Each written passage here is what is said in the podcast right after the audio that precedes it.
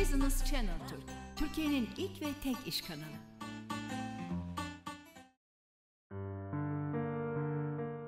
bir işkolik programından daha seslenmekteyiz sizlere. Konuğumuz genel cerrahi ve adli tıp uzmanı Doktor Sayın Bayram Kaya. Hoş geldiniz hocam. Hoş bulduk efendim. Teşekkür ederim. Evet öncelikle sizi tanıyabilir miyiz? Öncelikle bu nazik davetiniz için çok teşekkür ediyorum. Hoş geldiniz. Ee, Erzurum Aşkale doğumluyum. Ee, İstanbul Üniversitesi İstanbul Tıp Fakültesinden 1986 yılında mezun oldum. Cerrahpaşa Tıp Fakültesi Adli Tıp Anabilim dalında ihtisas görerek adli tıp uzmanı oldum. Ama e, içimde kalan cerrahlık aşkını yerine getirmek amacıyla imtihana girip e, Ok Meydan Eğitim Hastanesi'nde genel cerrahi ihtisasımı yaptım ve genel cerrahi uzmanıyım. 35 senedir genel cerrahi ve adli tıp uzmanlığını birlikte götürmekteyim. Devletten emekli oldum. Özel ofisimde genel cerrahi uzmanı olarak çalışmaktayım. Adli tıpta da bilirkişi olarak çalışmaktayım. Aynı zamanda avukatlık e, firmasının, özel firmasında e, adli tıp danışmanlığını, e, görevini üstlenmekteyim. Evet. Hocam bugün ele alacağımız konu hemoroid. Hemoroid hastalığı nedir ve neden önemlidir? Şimdi şöyle, e, buraya gelirken ben acaba hangi konuyu seçmeliyim diye çok düşündüm. E, sadece bir cerrahi sorun olarak değil, aslında toplum sağlığı sorunu olduğu için e, hemoroidal hastalığı anlatmayı uygun buldum. E, halk arasında hepimizin de bildiği gibi basur denir, mayasıl denir. Aslında dünyada en sık görülen hastalıklardan biri olmasına rağmen maalesef onda biri hastaların hekime gelmekte. Ee, ve e, dünyada her 10 kişiden 7-8 kişinin bu hastalıktan dolayı acı çektiğine şahit olmaktayız. Tabii niye doktora gelme, gelmezler? İşte utanma duygusu, e, çekinme duygusu, e, makat bölgesi olduğu için yapılacak olan müdahalenin ağrı vereceği hissi nedeniyle insanlar doktora gelmekten kaçınmaktadırlar. Nedenlerine gelince e, çağımızın hastalığı. Gerçi ilk insanlardan beri var ama maalesef e, buradaki hemoroiddeki olay e, makat bölgesindeki toplar damarların e, sarkması, torbalaşması e, ve ona destek dokununda gevşemesi. Dolayısıyla oradaki pakelerin, şişliklerin meydana gelmesi ve buna bağlı olarak kabızlığın olması ve o basınç artmasıyla e, meydana gelen bir hastalık. E, tabii nedenlerin en, en başta geleni kabızlığa ne neden oluyorsa hemoroidal hastalığa neden olabilir. Şişmanlık, hamilelik, müteahhit kerelik hamilelik. Ee, onun haricinde e, uzun süre oturmakla, mesela ofis ortamında çalışanlarda, uzun süre ayakta çalışanlarda, kimlerde, garsonlarda, şoförlerde e, rastladığımız şey. Ailevi yatkınlık da var. E, fakat e, benim bu kadar yıllık tecrübemde öğrendiğim şudur. Çok önemli faktörler var. Bir tanesi tuvalet alışkanlığı. Yani e, ıkınma. Tuvalete girip saatlerce, dakikalarca orada kitap okumak, televizyon, e, telefonla oynamak maalesef oradaki basıncı arttırmakta. Onun haricinde susuz kalmak, su içmemek. Dolayısıyla ne oluyor? E, gaytanın su içeriği azalıyor, katılaşıyor ve kabızlığa neden oluyor. Bunun haricinde nedir? Beslenme şekli. E, biliyorsunuz batı tipi beslenme. Çok fazla bizde fast food beslenme. Halbuki e, anneanne yemeklerimiz, babaanne yemeklerimiz, tencere yemeklerimiz, lifli yemekler. Bunların az yenmesi nedeniyle maalesef hemoroidal hastalık 45 e, 65 yaşlarında çok görülüp 20 yaşından sonra artan bir hastalık olmasına rağmen benim şahsi deneyimim artık çocuk yaşlarda da hemoroidal hastalığa maalesef rastlamaktayız. Evet. Peki hocam teşhisi nasıl konur ve belirtileri Şimdi, nelerdir? Evet. E, bir kere en önemli belirtisi kanamadır. Makattan kanama. Nasıl bir kanama? Damla damla. Hmm. Nasıl bir kanama? Çok nadir görmekle birlikte fışkırır tarzda kanama. Çok nadir ama bunlar da görülebilir. Ne bileyim tuvalette temizlenirken e, e, peçeteye kan gelmesi şeklinde olabilir. Bu yeni başlayanlarda gördüğümüz. Zamanla artık o hemoroid pakeleri aşağıya doğru sarkacağı için şişlikler görülmeye başlar. Hemoroidin çeşidine göre ve buna bağlı olarak ağrı meydana gelir çünkü basınç artışı. Hmm. Kişiyi hayattan bezdirebilecek ağrılara neden olabilir. Tabi o bölgenin yapısının anatomisinin bozulması nedeniyle akıntılar olabilir. Kişi bize bir gelir iç çamaşırı kirlenmiştir, lekelenmiştir ve o bölgede bu ıslaklığa bağlı olarak da bir kaşıntı meydana gelir. O bölgenin kendi hastalıklarıyla da çok karışır. Basit hastalıklarla, anal bölge apseleriyle, e, makat çatlağı dediğimiz anal füsürle, anal füsür dediğimiz makatın kenarındaki deliklerden iltihap gelmesi şeklindeki hastalıklar karışır. Fakat, fakat, fakat en önemlisi bağırsak kanseri ve e, makat bölgesi kanserleri de aynı belirtileri verebilir. Onun için bizim önerimiz bu gibi makat bölgesi şikayeti olanların muhakkak ve muhakkak bir hekime başvurmaları gerekir. Şimdi e, hep sorarlar, bana da çok sorarlar. Hocam hemoroid kansere dönüşür mü? Böyle bir şey yok. Hemoroid kansere dönüşmez. Ama birliktelik var olabilir. Hastanın makat bölgesine yakın bağırsağında bir kanseri vardır, bir tümörü vardır. E ne olacak? Orada oranın basıncını arttıracak, tıkayacak, kişi ıkınacak. Ikındıkça da hemoroid pakelerinin şişmesine neden olacak. Dolayısıyla muhakkak doktor muayenesi, doktorun muhakkak e, elle muayene etmesi gerekiyor. Tuşe dediğimiz bunu yapması gerekiyor ve kolonoskopik tetkik muhakkak bu hastalara yapmamız gerekmektedir. Evet. Tedavisi var mıdır?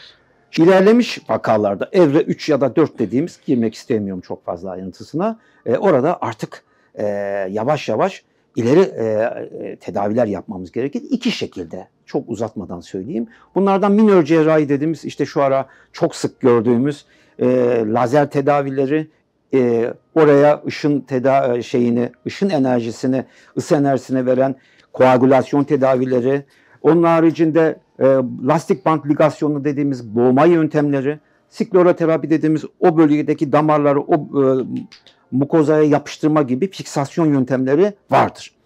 E, daha ileri olanlarda, ileri evrelerde ise artık e, bizim eskiden beri yapa geldiğimiz e, ameliyat teknikleri var. Onlardan faydalanmak gerekir. Burada benim özellikle vermek istediğim mesaj şu. E, hemoroidal hastalık tedavi edecek olan hekimin bütün bu tedavilerin büyük bir kısmına e, muktedir olması gerekir, bilmesi gerekir. Çünkü niye? Bir hemoroidal hastalığın hep aynı tedavisi yoktur. Örneğin lazer ışını her hemoroid hastalığında tam net e, bizi e, tatmin edemeyebilir.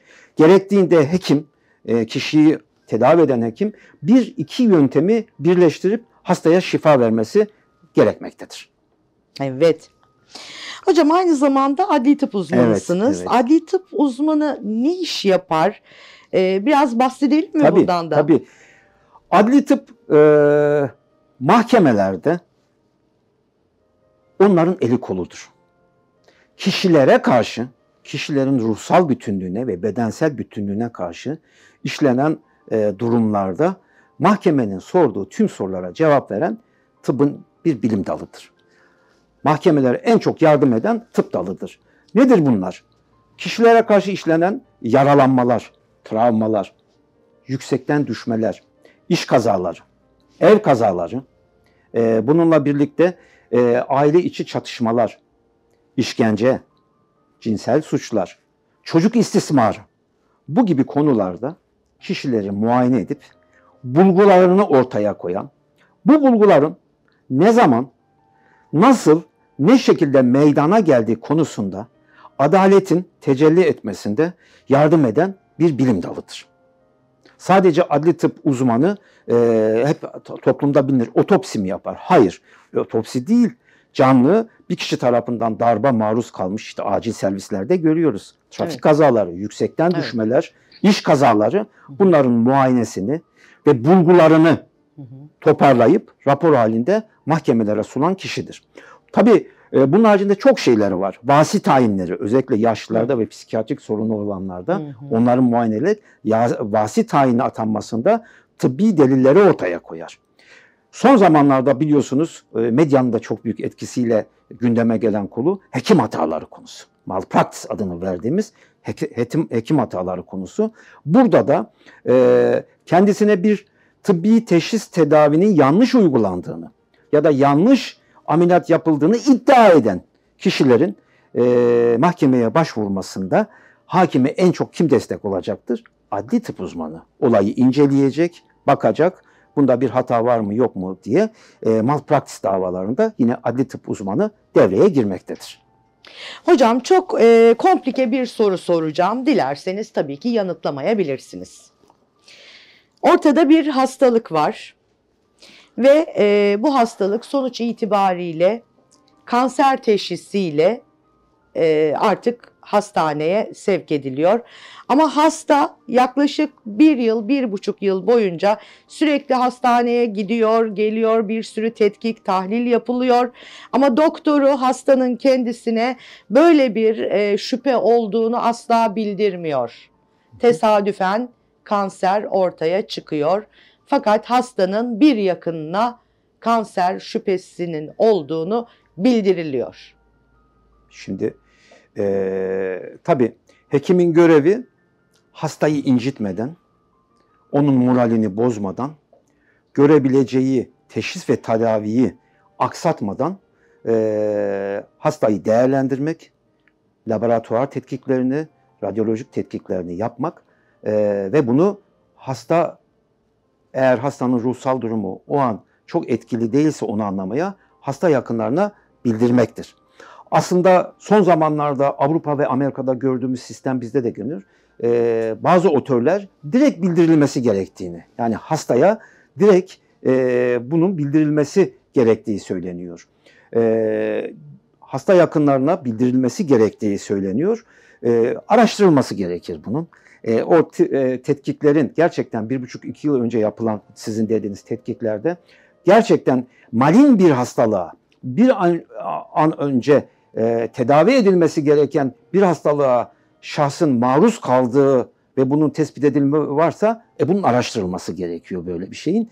E, bir şey söylemek şimdiden mümkün değil ama ayrıntılı araştırıldıktan sonra bunun sonucu verilebilir. Evet.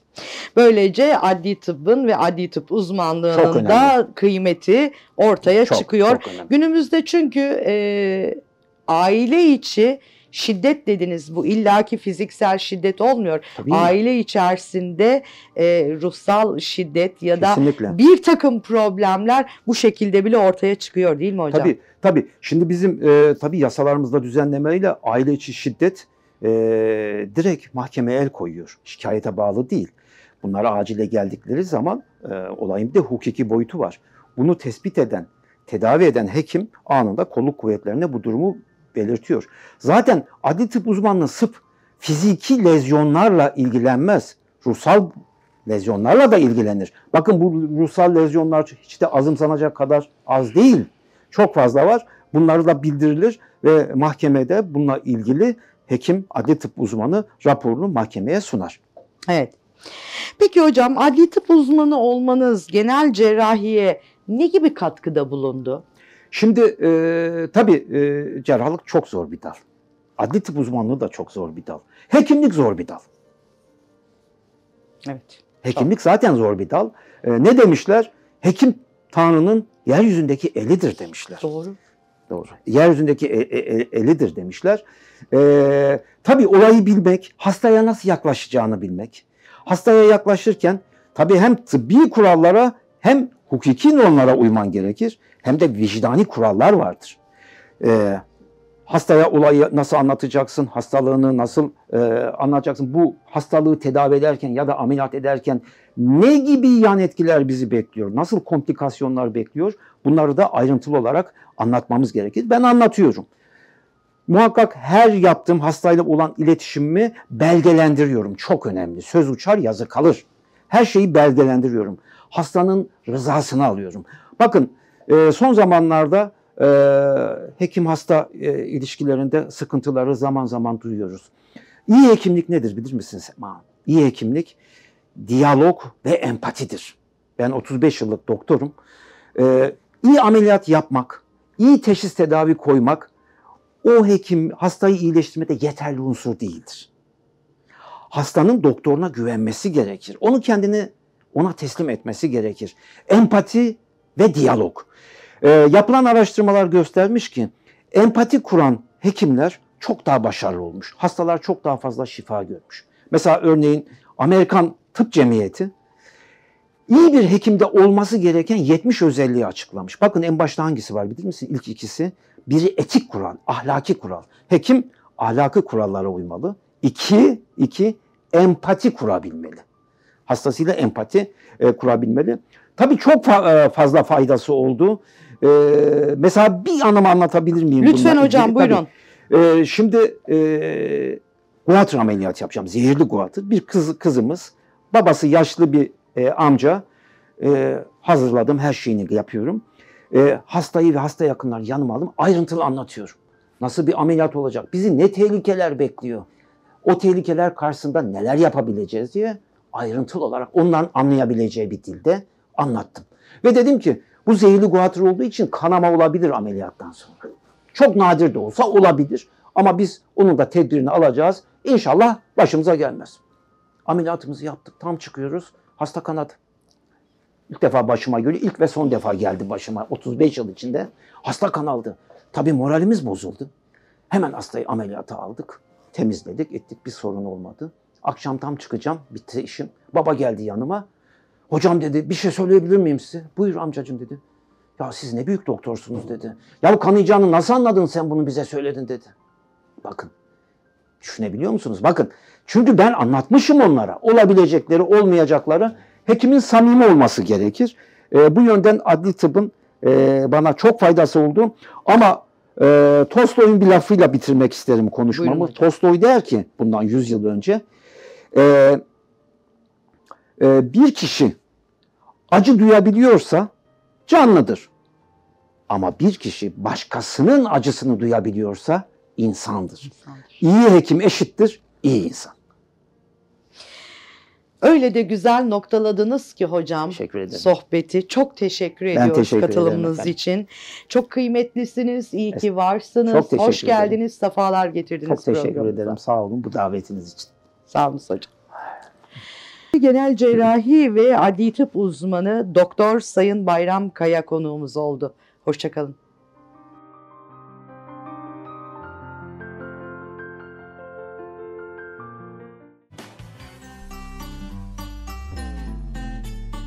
Business Channel Türk, Türkiye'nin ilk ve tek iş kanalı.